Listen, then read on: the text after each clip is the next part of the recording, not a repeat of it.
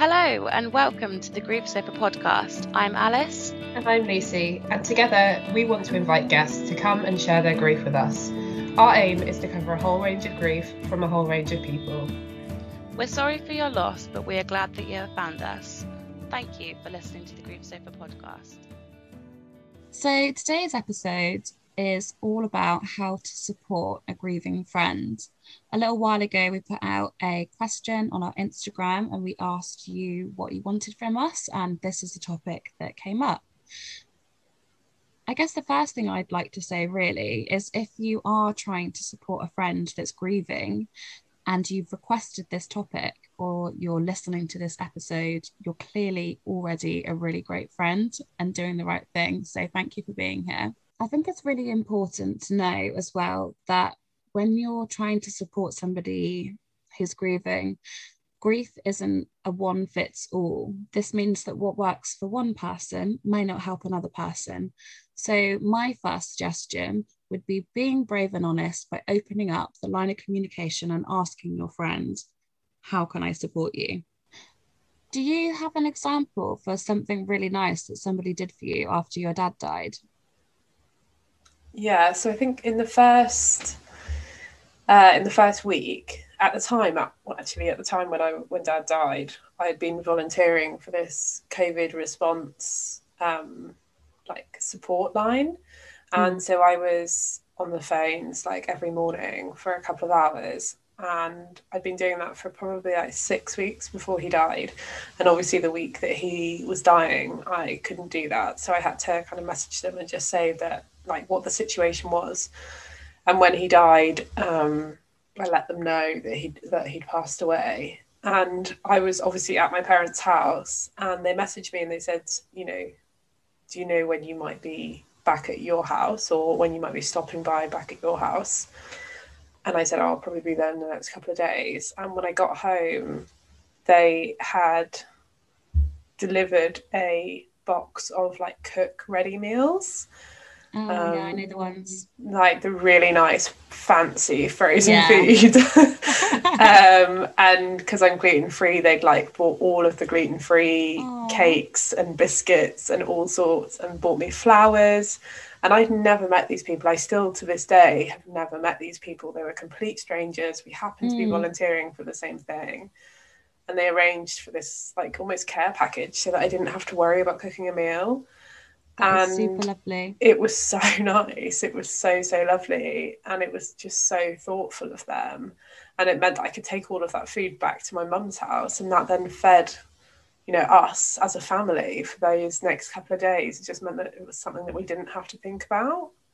Definitely, it's really interesting that you said that as well, actually, because um somebody actually asked the specific question of is it helpful to take somebody food in the early few days? Really? yeah like somebody literally said like is it helpful to send give someone a casserole? Because that's sort of like the the generic thing that you do is like bake like take somebody a casserole so they don't have to think about food. And i think it is probably quite helpful in those early few days when you're just trying to like muster through. And yeah, eating in those first few days, it sounds ridiculous, but it becomes quite a complex task when somebody's just died.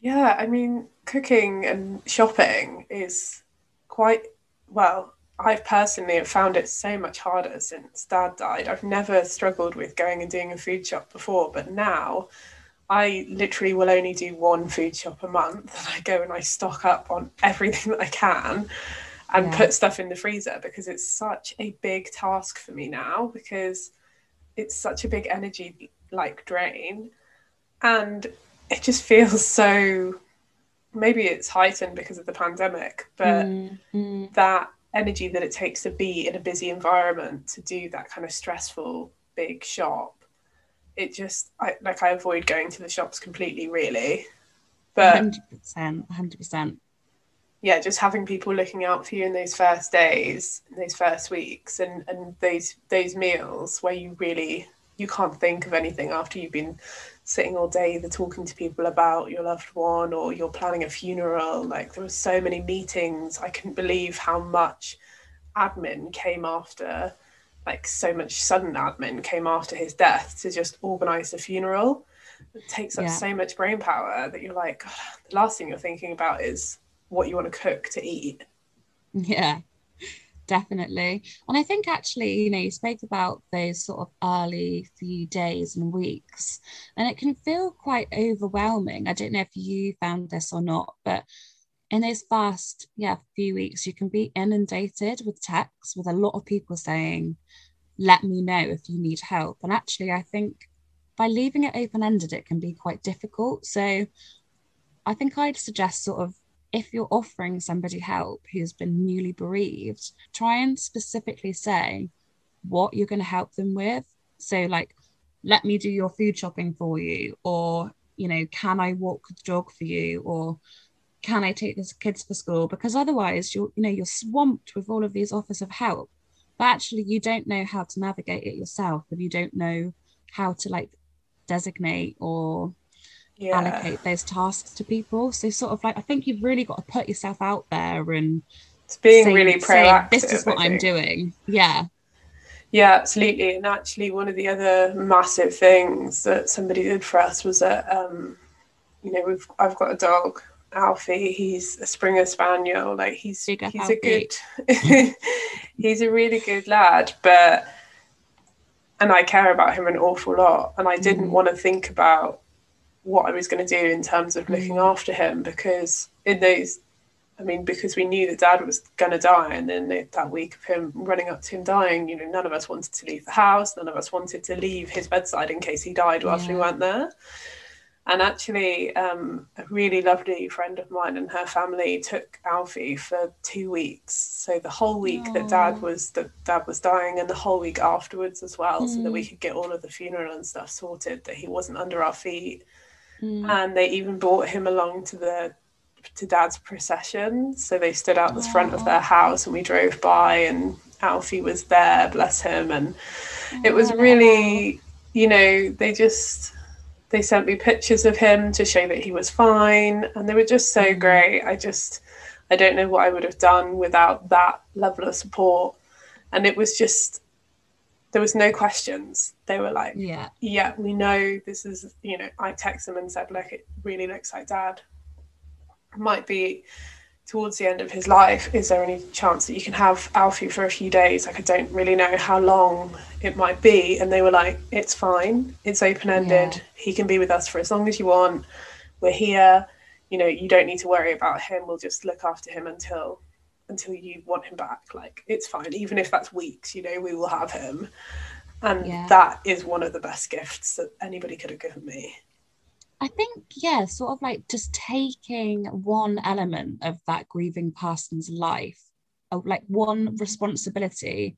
If you can look after that responsibility, it is a huge, huge, huge weight lifted. Um, because yeah, everything just feels so monumental, and there is so much to do when somebody dies. And actually, I wonder whether I don't know whether you had this at all, um, but like now, I think if one of my friends died, I would put myself forward to um, ask if they needed any help with that admin or, you know, funeral stuff because there's so much to do. And obviously, it is quite personal. So some people might not want your help in that situation, but you know, putting yourself forward and, and offering help in that in that case might be a good thing to do. Yeah, absolutely. And I think as as think as time goes on as well, it's you know if you know that somebody has to clear a house out or clean clean out somebody's belongings Mm. from somewhere, uh, which is so often the case when somebody dies, especially if it's a you know if it's a parent and it's the only parent that you've got left. And they die, and suddenly you've got this huge task of sorting out all of their stuff and their house. And if you're an only child, or even if you're not, if you're just doing a lot of it on your own, having a Mm. friend who will step up and go, like, actually, I'm here for this. You know, I know this is going to be really heavy and I know this is going to be really big. And I want to offer you that level of support. And I think it's just about being aware that the situation is bigger than you, but that Yeah. doesn't mean that you can't be part of of it. You can't it's not that you can't be part of that story because you're not in the family. And it Yeah, definitely. that handout of help is just so well received in Yeah, times 100%. when you know we're feeling really really low and our energy is being leaked out into all these different areas yeah 100% i actually had some friends that helped me clean dad's house when um it was like due to it was like before the photos were taken of the estate agent or something like that and they just like came over and gave me a helping hand. And it's just so much nicer like doing that with other people. So i didn't actually want people there to help me with his stuff because that felt quite personal but it did really help just like having them there just to sort of do some hoovering and dusting before the estate agents took photos things like cleaning windows and cleaning carpets that you you really don't want to be dealing with when you're grieving definitely. That's so, so true. I think if we're going to talk about being a supportive friend as well, you know, we've sat and spoken about the first few weeks and, you know, the immediate days after a death. And I think one of the most significant things for me that somebody should know when you're trying to support a grieving friend is acknowledging and accepting that the pain goes much beyond the funeral. You know, supporting your grieving friends yes it's great to have you know somebody there in the first few weeks but actually for me the best kind of support or the best kind of people that have helped me through my grief are ones that check in regularly you know years and years down the line and obviously lucy i know you're not in this position because you're just coming up to a year but you'll you'll still have people that check in now and what i found was that in the first few weeks, you have every man and his dog texting you, saying sorry for your loss and sending you, it's what me and my twin brother called, um, like this big paragraph. You get all these paragraphs of texts of, you know, all this love gushing out. And that soon quickly disappears and disperses, and you can be left feeling quite like alone. So I think it's really important to if you're making these promises, like keep up with them. So if you're saying like I'm going to be there for you to support you, make sure that you actually fulfill that because yeah, leaving somebody grieving is is really shit. yeah, and I think um, there's really simple ways of, of doing that to, and reminding yourself, giving yourself kind of prompts as to when to text them or um, things that you can say. And one of the things that I've actually done since dad died, and I've you know created quite a few friendships in the grief community, is that I've asked you know the closest people that I'm that I'm friends with now uh, what the anniversaries are or what the birthdays yes. are of yes. their loved ones, and I've put them in my diary as a reoccurring mm-hmm. thing because every single year they're going to be a thing, yeah. and I've put them in you know, for a notification to come up a week before and then like a day before, so that I've got a week before I can pop them a message and say, hey, how are you getting on at the moment? Because I know that you're close to this anniversary or that you're close to this birthday. And then on the day before, I can send them a message and say, I know tomorrow's the anniversary. Yeah. I hope you're doing something nice. And then you kind of don't have that invasiveness of mes- messaging them unless you think. I think if people are active on their social media or if you can if you're speaking to somebody on the day of the anniversary then of course talk about it talk about that person. You know ask them what they're going to do ask them what their plans are to celebrate that person's life and to feel connected to them. But don't be offended if you don't get loads of feedback from that. You yes. showing up and being aware and showing that you remembered even if that's because you set in a calendar alarm you still remembered something that's incredibly important to that person and that will instantly make them feel more valid in their grief. A hundred percent. Like I couldn't agree more. And I think with regards to significant dates, let's say, you know, the person that you're wanting to support, maybe their significant person died five years ago. It's never too late to start doing this. Like even if mm. you've not mm. done it for the first five years like it's never too late to start making an effort and i think if you're unsure of when the anniversary or birthday is you could just like straight up ask them or if you're like me and lucy we search through their social media like you'll be able to find the days because like i know for me i mum's birthday dad's birthday mum's anniversary dad's anniversary like i've posted on all of them not everyone does um, but maybe if you're feeling a little bit awkward about asking, which I don't think you should feel awkward, but maybe you are, then like there is other ways of um, are finding out. And yeah, like you say, like something as simple as a text or a thinking of you card goes a really, really long way. Doesn't have to be anything monumental, like just just acknowledging that they're going to be hurting and bringing up that person is huge. I think it's important on the on the flip side of that. If you've got people living with anticipatory grief and you've got people living with their loved ones and they know that their time is limited and their time is short, then making sure that you're fairly present over those weeks or months potentially that that person is going through that experience is really really like, positive because it will make them feel a lot more supported when the time comes that they that they start experiencing that grief from the bereavement. Yeah definitely. I totally agree. Um so anticipatory grief that wasn't really something that i experienced with either of my parents but i wonder whether like well i guess you just you know saying then just like consistently showing up like is this just the main thing that we need to do is just consistently show up? Because that's that's my biggest thing i'd say. I think you have to be really careful with anticipatory grief because time is really precious mm. when you know it's limited and something that's happening at the moment um, which is a really interesting and quite a t- triggering situation for me um, is that there's there's this little girl and her parents are very big on Instagram and, and sharing her story on Instagram. Mm. And you you may well have seen her. Her name is flooded everywhere. Um, her name is Azalea. She has leukemia. She's eight months old, and they've been fighting this disease for, well, I think it's about six months. She's been really, really through like this awful, awful battle, and mm. you can see the impact that it's had on their family the treatment has run out. So they've had to bring her home now and they're using these last days to, you know, have her at home and keep her, you know, as, as happy as, as, as she can be, as, as comfortable as she can be. But they're documenting every single moment on mm. Instagram. And I think that's really interesting because you've got this kind of insight into those last days, yeah. potentially hours of somebody's life. It's something that you don't you wouldn't necessarily have that kind of preview into somebody's life before. Mm-hmm. And as you know, for me, as somebody who has recently, in the last year, gone through that time of being, you know, told that this is these are the last days, these are the last hours, it's it's quite almost triggering being back in that situation.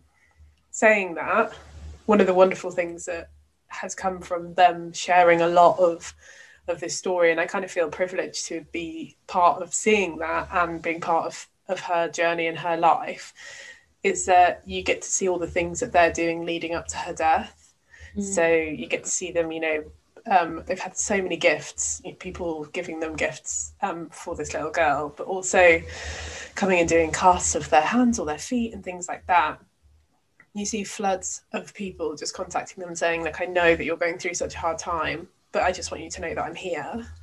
Mm. And I think that's it. Like, that's what people can do is just show that they're there, send flowers, mm. send a card, even if it's before somebody dies. If you know that you get a card saying, I just want to let you know that I'm thinking of you, yeah. I know that things are hard and I know things are going to get harder, and I want you to know that I'm here.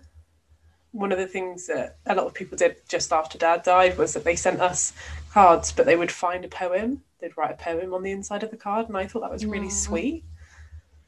That's so so sweet.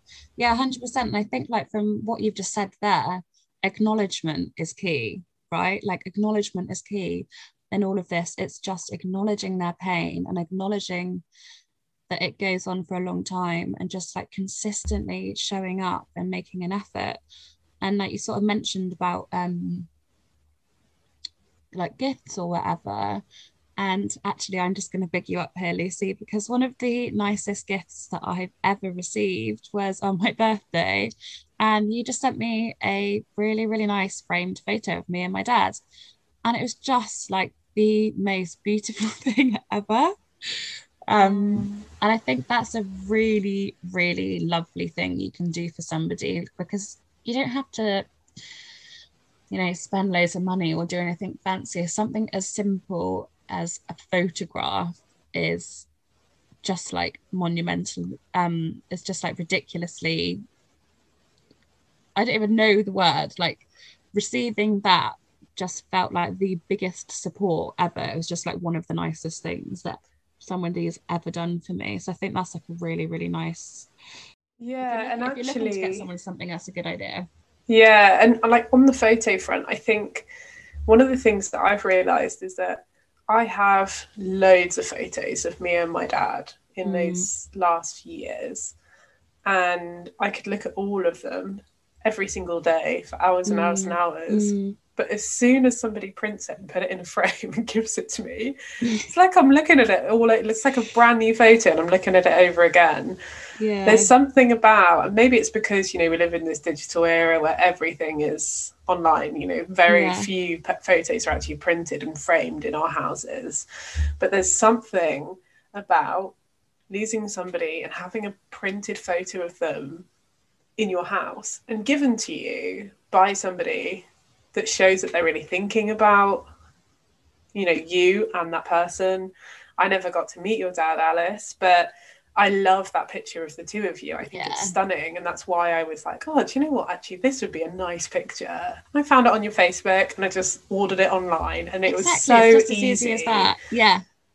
And I Yeah, knew that it would have that impact because I'd been given a I'd been given a photo of me and my dad for Christmas from my little brother, and it was like the best gift that I'd had Yeah. all Christmas. Mm. I'm- just I'm welling up. us. I'm welling up thinking about it. Um, like literally just that morning, I remember you'd messaged me saying like, "Oh, I've sent you like a rogue present, by the way." And I just like, I just pulled it out of the package, and honestly, I was like uncontrollably shaking, and like just sobbing, sobbing, sobbing. And I remember messaging you, being like, "Oh my god, I'm crying my eyes out." But it was just, it was like happy tears and sad Mm. tears. It was just such a thoughtful thing. So yeah, I think we've made it pretty apparent that getting somebody a photo is a really lovely thing to do. Photos And- are a big tick. Food is a big tick. yeah, so, so so far we've got photos, food, and acknowledgement. Um, on the subject of birthdays, actually, not just it's not just the person who they've lost when the birthday is difficult. Like the person who's grieving, that is a difficult time. Mm. Um, so yeah, if you're telling somebody at the beginning you're going to be there for them, well, you you know better make an effort on their birthday. to be honest. you know, it, it sounds really spoiled and really silly, but don't tell somebody you're going to show up and then not show up for something as important as a birthday. Um, Yeah, and I think the other thing on that is just to remember with any event following somebody's death that although uh, although joy and, and sadness can co- coexist, there's you know that tinge of sadness Mm.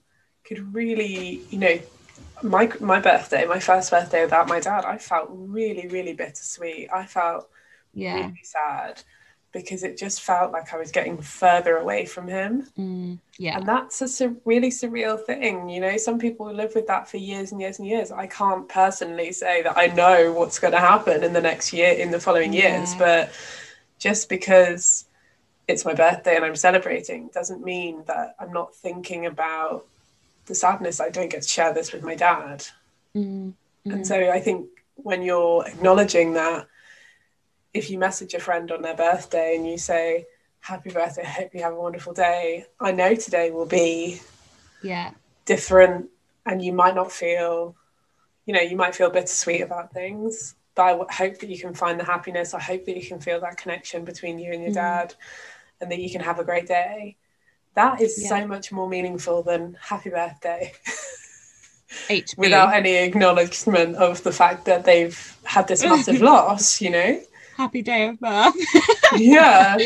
so true. It's so true. Gosh, like we're such complicated beings to try and keep happy. Like that's one thing that I've certainly become aware of as well is that like as a grieving person, I think we do have a responsibility to sort of accept that we're like difficult people to maybe keep happy not keep happy like we're difficult people to support because half the time like we don't even know what we want. And like that sort of leads back to what i said at the beginning of just like it's so important to just open up that honest line of communication and it might sound utterly terrifying but you know sometimes you're not going to know how what your friend wants or how, how your friend's feeling unless you just straight up ask them you know say to them how are you feeling or ask them about that person who they've lost because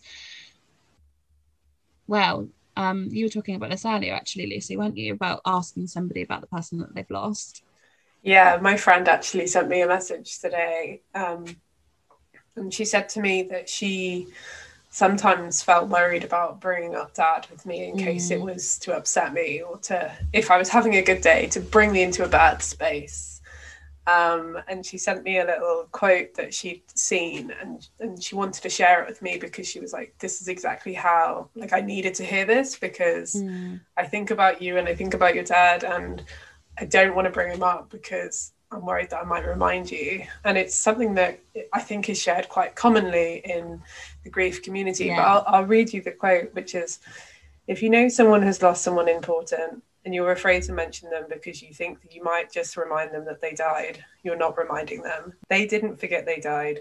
What you're reminding them of is that you remembered that they lived, and that is a great gift. I think 100%. that's really lovely. Like that's mm. exactly that's nail on the head. Like you're not reminding me.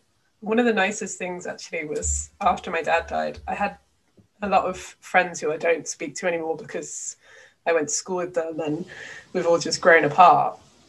And my dad, my parents were always kind of like the hosting family. Like we always, oh my God, like, all the mine. kids would come to our house, and so my my parents were like part of people's lives. Yeah. And I had a couple of people message me saying, I remember this thing about your dad, or I remember, uh, yes. I remember when we went to your dad's college and he gave us loads of free brownies, yes. and that was like a really fun memory. And he was really kind and really funny, and he had a big like belly laugh.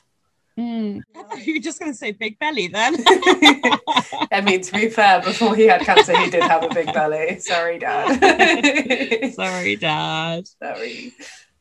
Um, that's really true, actually. And I think if you are going to be writing somebody a card, whether it's, you know, initially they've just lost the person, whether you're sending them a card or a text, you know, a year down the line, two years, seven years, 25 years, um, if you have got a memory of that person, no matter how, yeah, so whether it's like five years down the line, 10 years down the line, if you're getting in touch with them on a significant date, if you've got a memory of that person, no matter how big or small it is, share it because when I hear random stuff about my dad that I didn't know, well, I'm a mum, I guess. Um, when I hear random stuff about my parents, it's so lovely and it can be the smallest thing ever. So, yeah, if you do have a memory of the person who's died, share it with your friend because it's just like really heartwarming and really nice to like learn different things about the person that you've lost. Yeah, I mean, even even if it's like, oh, I remember they had, you know, like belly. yeah.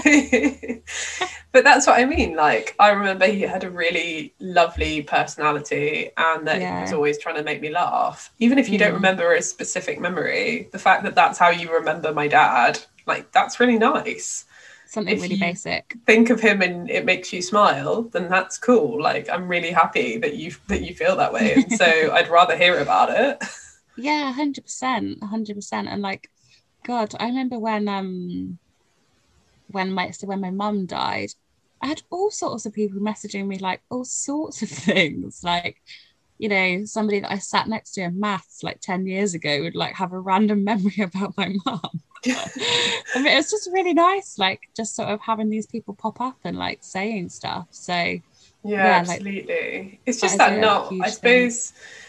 I think one of the difficult things is is that we, you know, grief and death is so it's such a scary topic until mm. you've experienced it, and even sometimes when you've experienced it, it's still terrifying people feel awkward talking about yeah. it. You know, we don't yeah. talk about how dying matters. We don't talk about, you know, we're all scared of the idea of dying.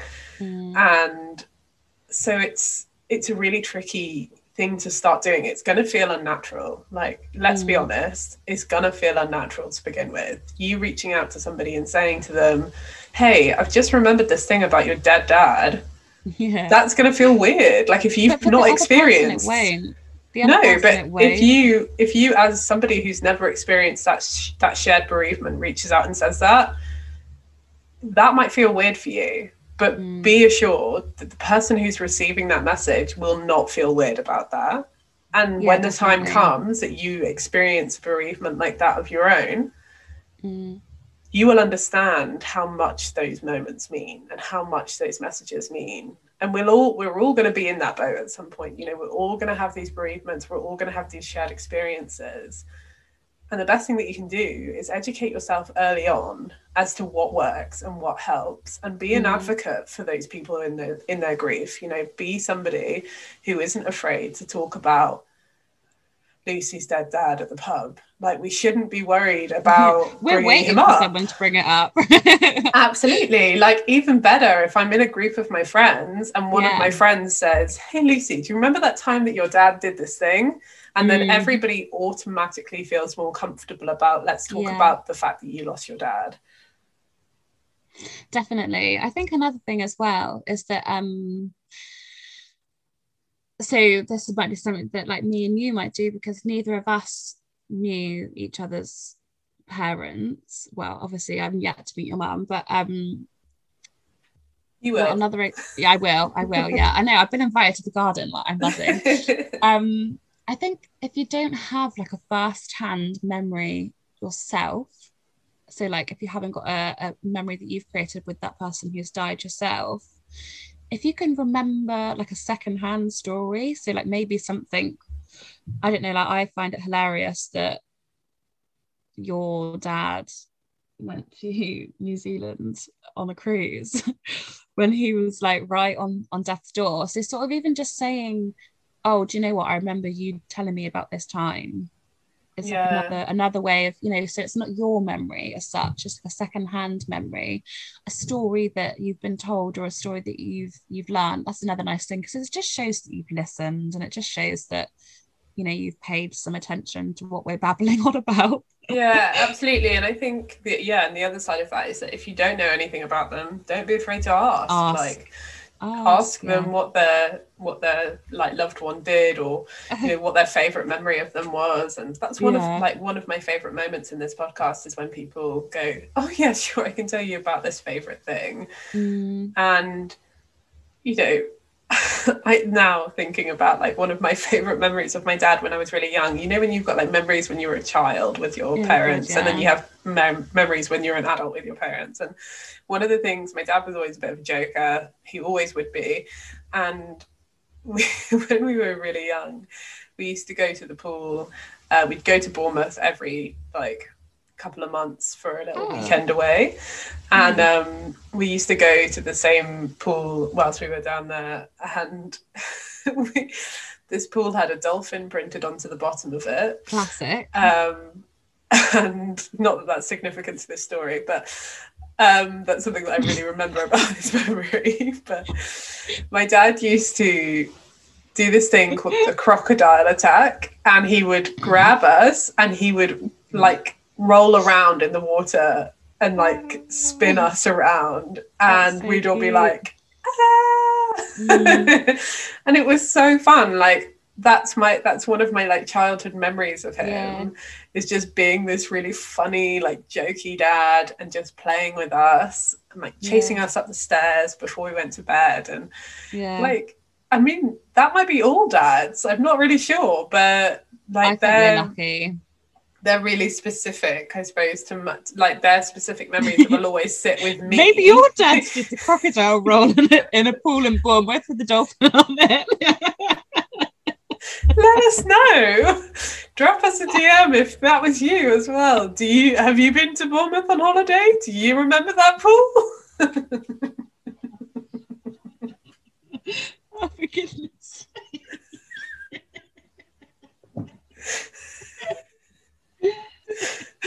oh god that's so funny i mean see like this isn't a sad thing to talk about i mean sometimes it is sad but you know, like it, us, like, you know, you talking about your dad, you're laughing your head off, and so am I. I mean, I don't think we're very good at serious conversations, but but It's that's a what nice thing that's the to whole do. point. Yeah, it's nice absolutely. do. like I think it's really don't get me wrong, I think it's really important to acknowledge that there are times where your friends will want to talk about things and there are times where they Yeah. might not.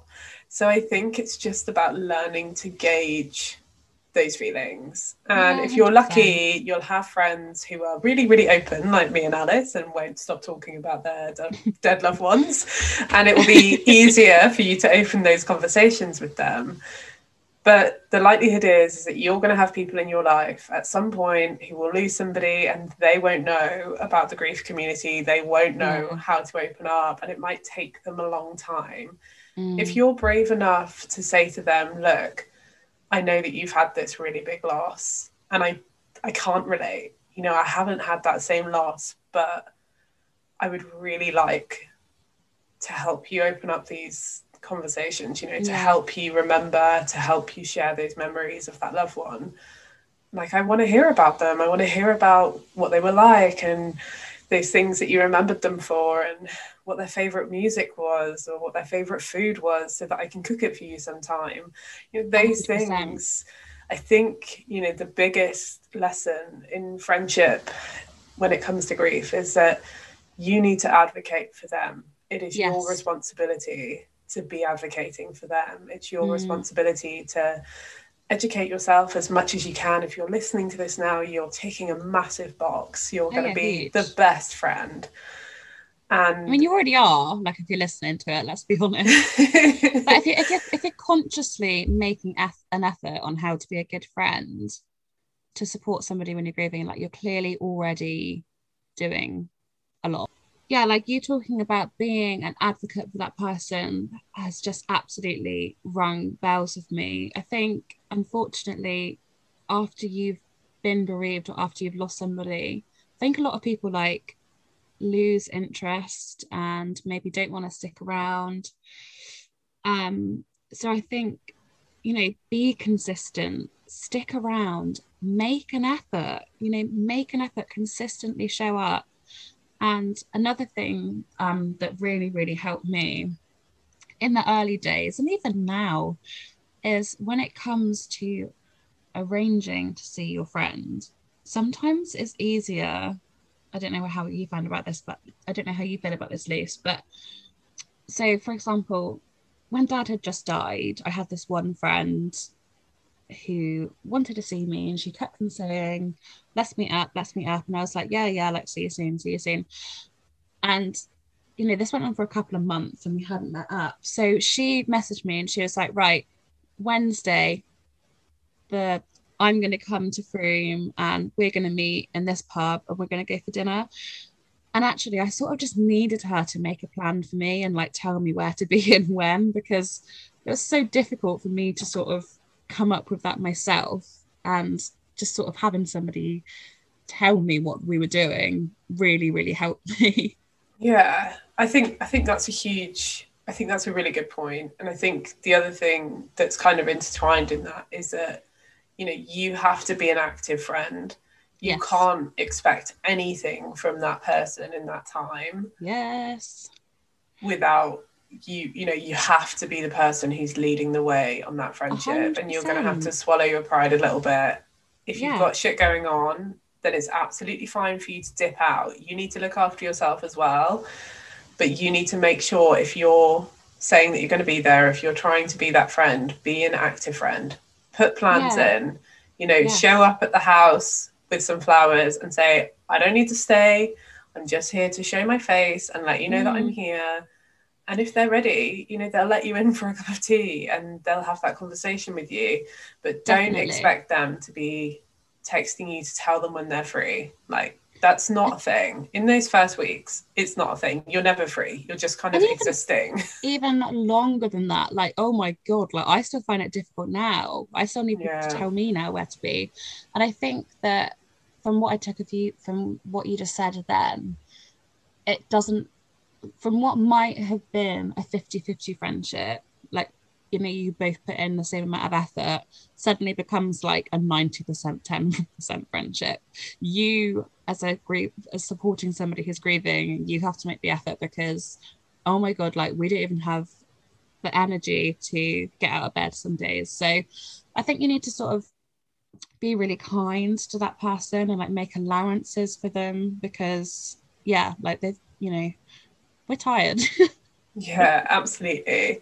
And I think the other thing to remember is that if you're having conversations with that person in those weeks or months following following somebody's death, know that things can feel really raw. You know, like they might not have the energy to mm. deal with small life problems because their whole world feels like it's just been destroyed mm. and they're trying to find out how to rebuild it. Mm. So if you had, you know, quite often, I don't know if you find this, Alice, maybe because you've experienced, you know, more sudden deaths, but if you had a problem or if you were in the middle of having a scrap as friends, you know, you've fallen out about the fact that they borrowed your top and they wore it out and you, you know, mm-hmm. they didn't tell you. Mm really think about the impact that that fallout might have on that person because as yeah. soon as you personally i have friends who i was sort of like close with and then had fallen out with around the time that dad died and they didn't come back mm. they didn't try and reconcile and now they're no longer part of my life because mm. you missed a really really big thing you didn't show up we didn't reconcile that friendship and therefore you've missed too much now for me to allow yeah. you back in. So just be aware that if you've got shit between you and somebody else, like sort it out. Say to them, the water's under the bridge. You know, like nothing yeah. is bigger than this thing. Nothing is bigger than the thing that you've just experienced.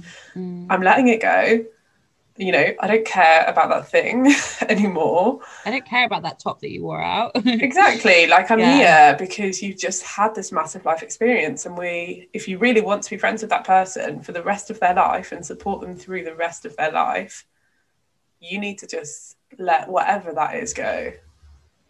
Definitely. I think that's so, so, so true. Um, I thought you were going to start saying don't complain about your parents in front of them. Oh god, well that is a, another big thing, is that? that I mean, you, that's another big thing. I think not just parents. Okay, we're gonna we're gonna talk about every type of loss in on this podcast. We oh, do. Oh, yeah. So be mindful. Be mindful. Be vigilant. You know, it's now your responsibility as a friend of somebody who has been bereaved to be mindful of their loss if you're mm. slagging off your sister and you know this person's sister's just died, you're doing the wrong thing. Yeah. If you're saying that your parents moan at you too much, they always ask you to do annoying things. Oh God, my dad just really wants to spend so much time with me and I just want him to leave me alone. Do you know how yeah. upsetting that is? So do you know upsetting. how much I would give to just have one more moment with my dad? So mm. just be mindful of those things. Mm. 100%. I couldn't agree more. Um, one of the things that people asked for us to speak about, and it's probably the only thing that we haven't mentioned so far. What are the right and wrong things to say?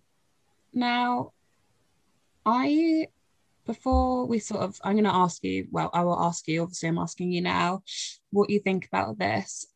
I think it's really important before we talk about this, though, to just acknowledge that there isn't really much you can say to make it better. Um, it's not really about trying to fix your friend's grief, it's more just about acknowledging and listening to their pain. Um, there's like some obvious things that you shouldn't say, like we've just covered, like be mindful about what you know who you're talking about or who you're maybe complaining about but have you got any sort of things that you you know have you got any like big no's of what you shouldn't say to a friend who's grieving? Never try and justify the death. Yeah. Regardless of how that person died my dad was sick for four and a half years. Like i know that he was suffering and i know yeah. that at least he's at rest now.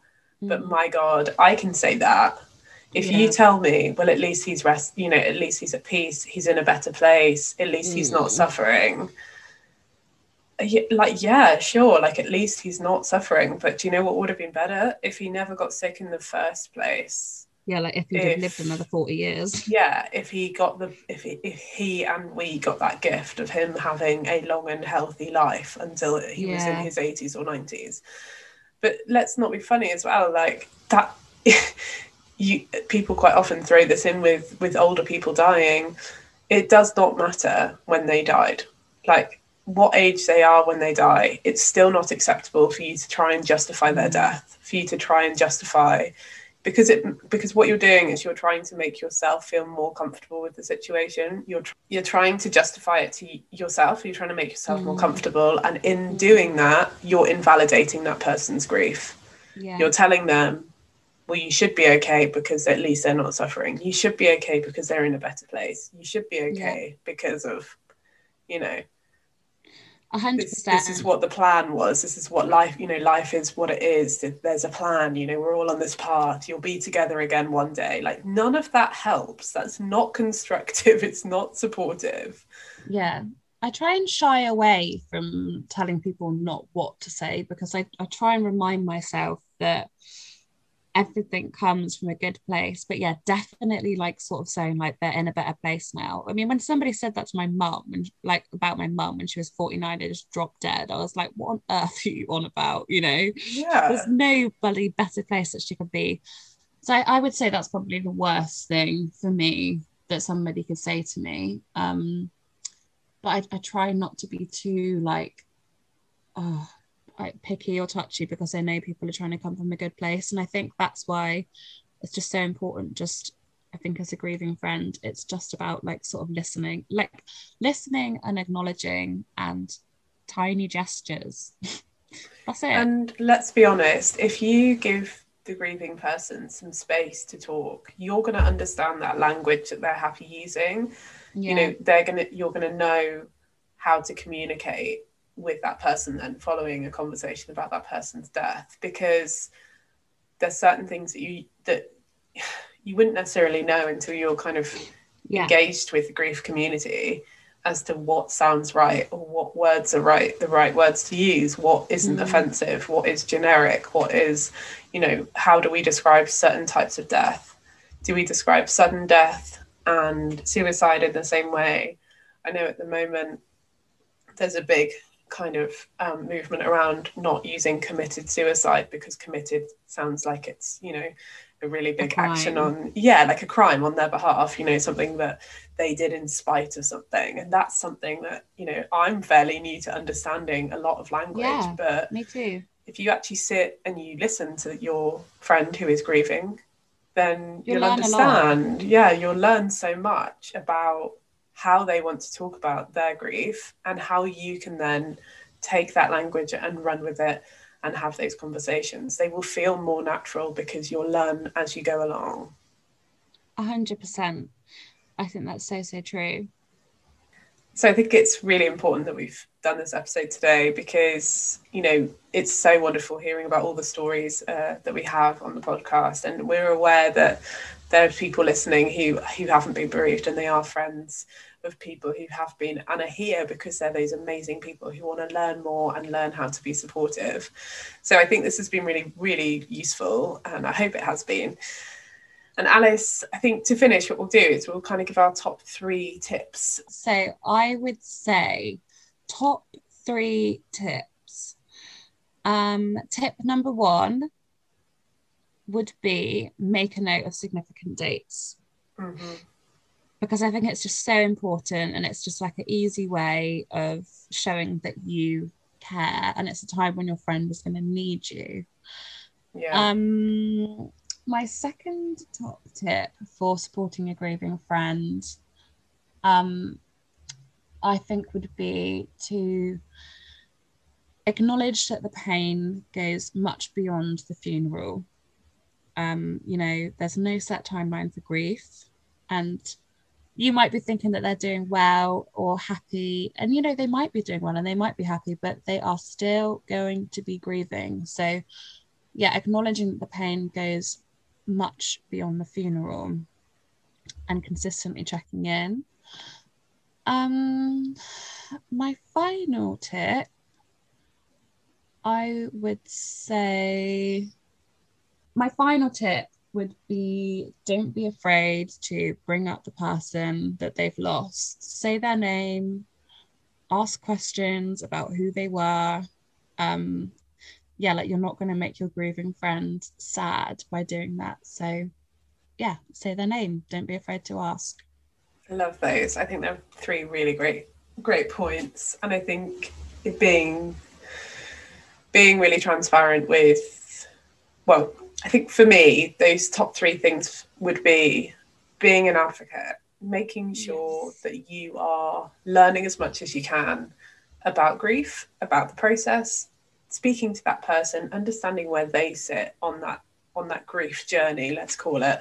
I really like the word journey, but what else you know, can you use? Yeah, see where they are with it and see mm. if there's anything that you can do you know, find resource for them. Maybe say to them, hey, I've got a friend. In fact, the reason why me and Alice met and the reason why I found Let's Talk About Loss is because a friend who hasn't had the same experience sent me the link or sent me a poem that was shared on the Let's Talk About Loss Instagram page. She, she mm. reached out and said, I saw this poem and I thought of you. And that led on, that led me down this rabbit hole, down this grief and rabbit this hole. is why we we're here about. right now. Absolutely. And it was her being an advocate for me and my grief yes. before I even knew that I needed that level of support. Mm. She led me to it. And yeah. that I cannot even express how magical that was. Just having somebody saying, this might be something that might be helpful.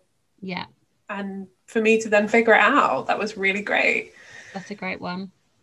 And the other thing I would say is just be an active listener. You know, we're mm. all so bad with distractions. If you're sitting with your friend and you know that you're going to talk about their loved one, put your phone away Yes. Try and remove distractions and be as active and as in the moment as you can. I know it's uncomfortable. I know that you're going to be running for your device to try and distract the situation. Yeah. But you're talking about somebody's life. You're talking about somebody's loved one who has died. So if you can just be in that moment with them and acknowledge that pain and just sit in their sadness with them, that is such a big gift that you can give to somebody. And that just shows that will just strengthen your friendship so much. Just be present. Thank you for listening to this episode of the Grief Sofa podcast. Please subscribe, rate, and review to help us reach new listeners. If you have enjoyed listening and would like to join us on the Grief Sofa, please get in touch on Instagram at the Grief Sofa or email us thegriefsofa at gmail.com.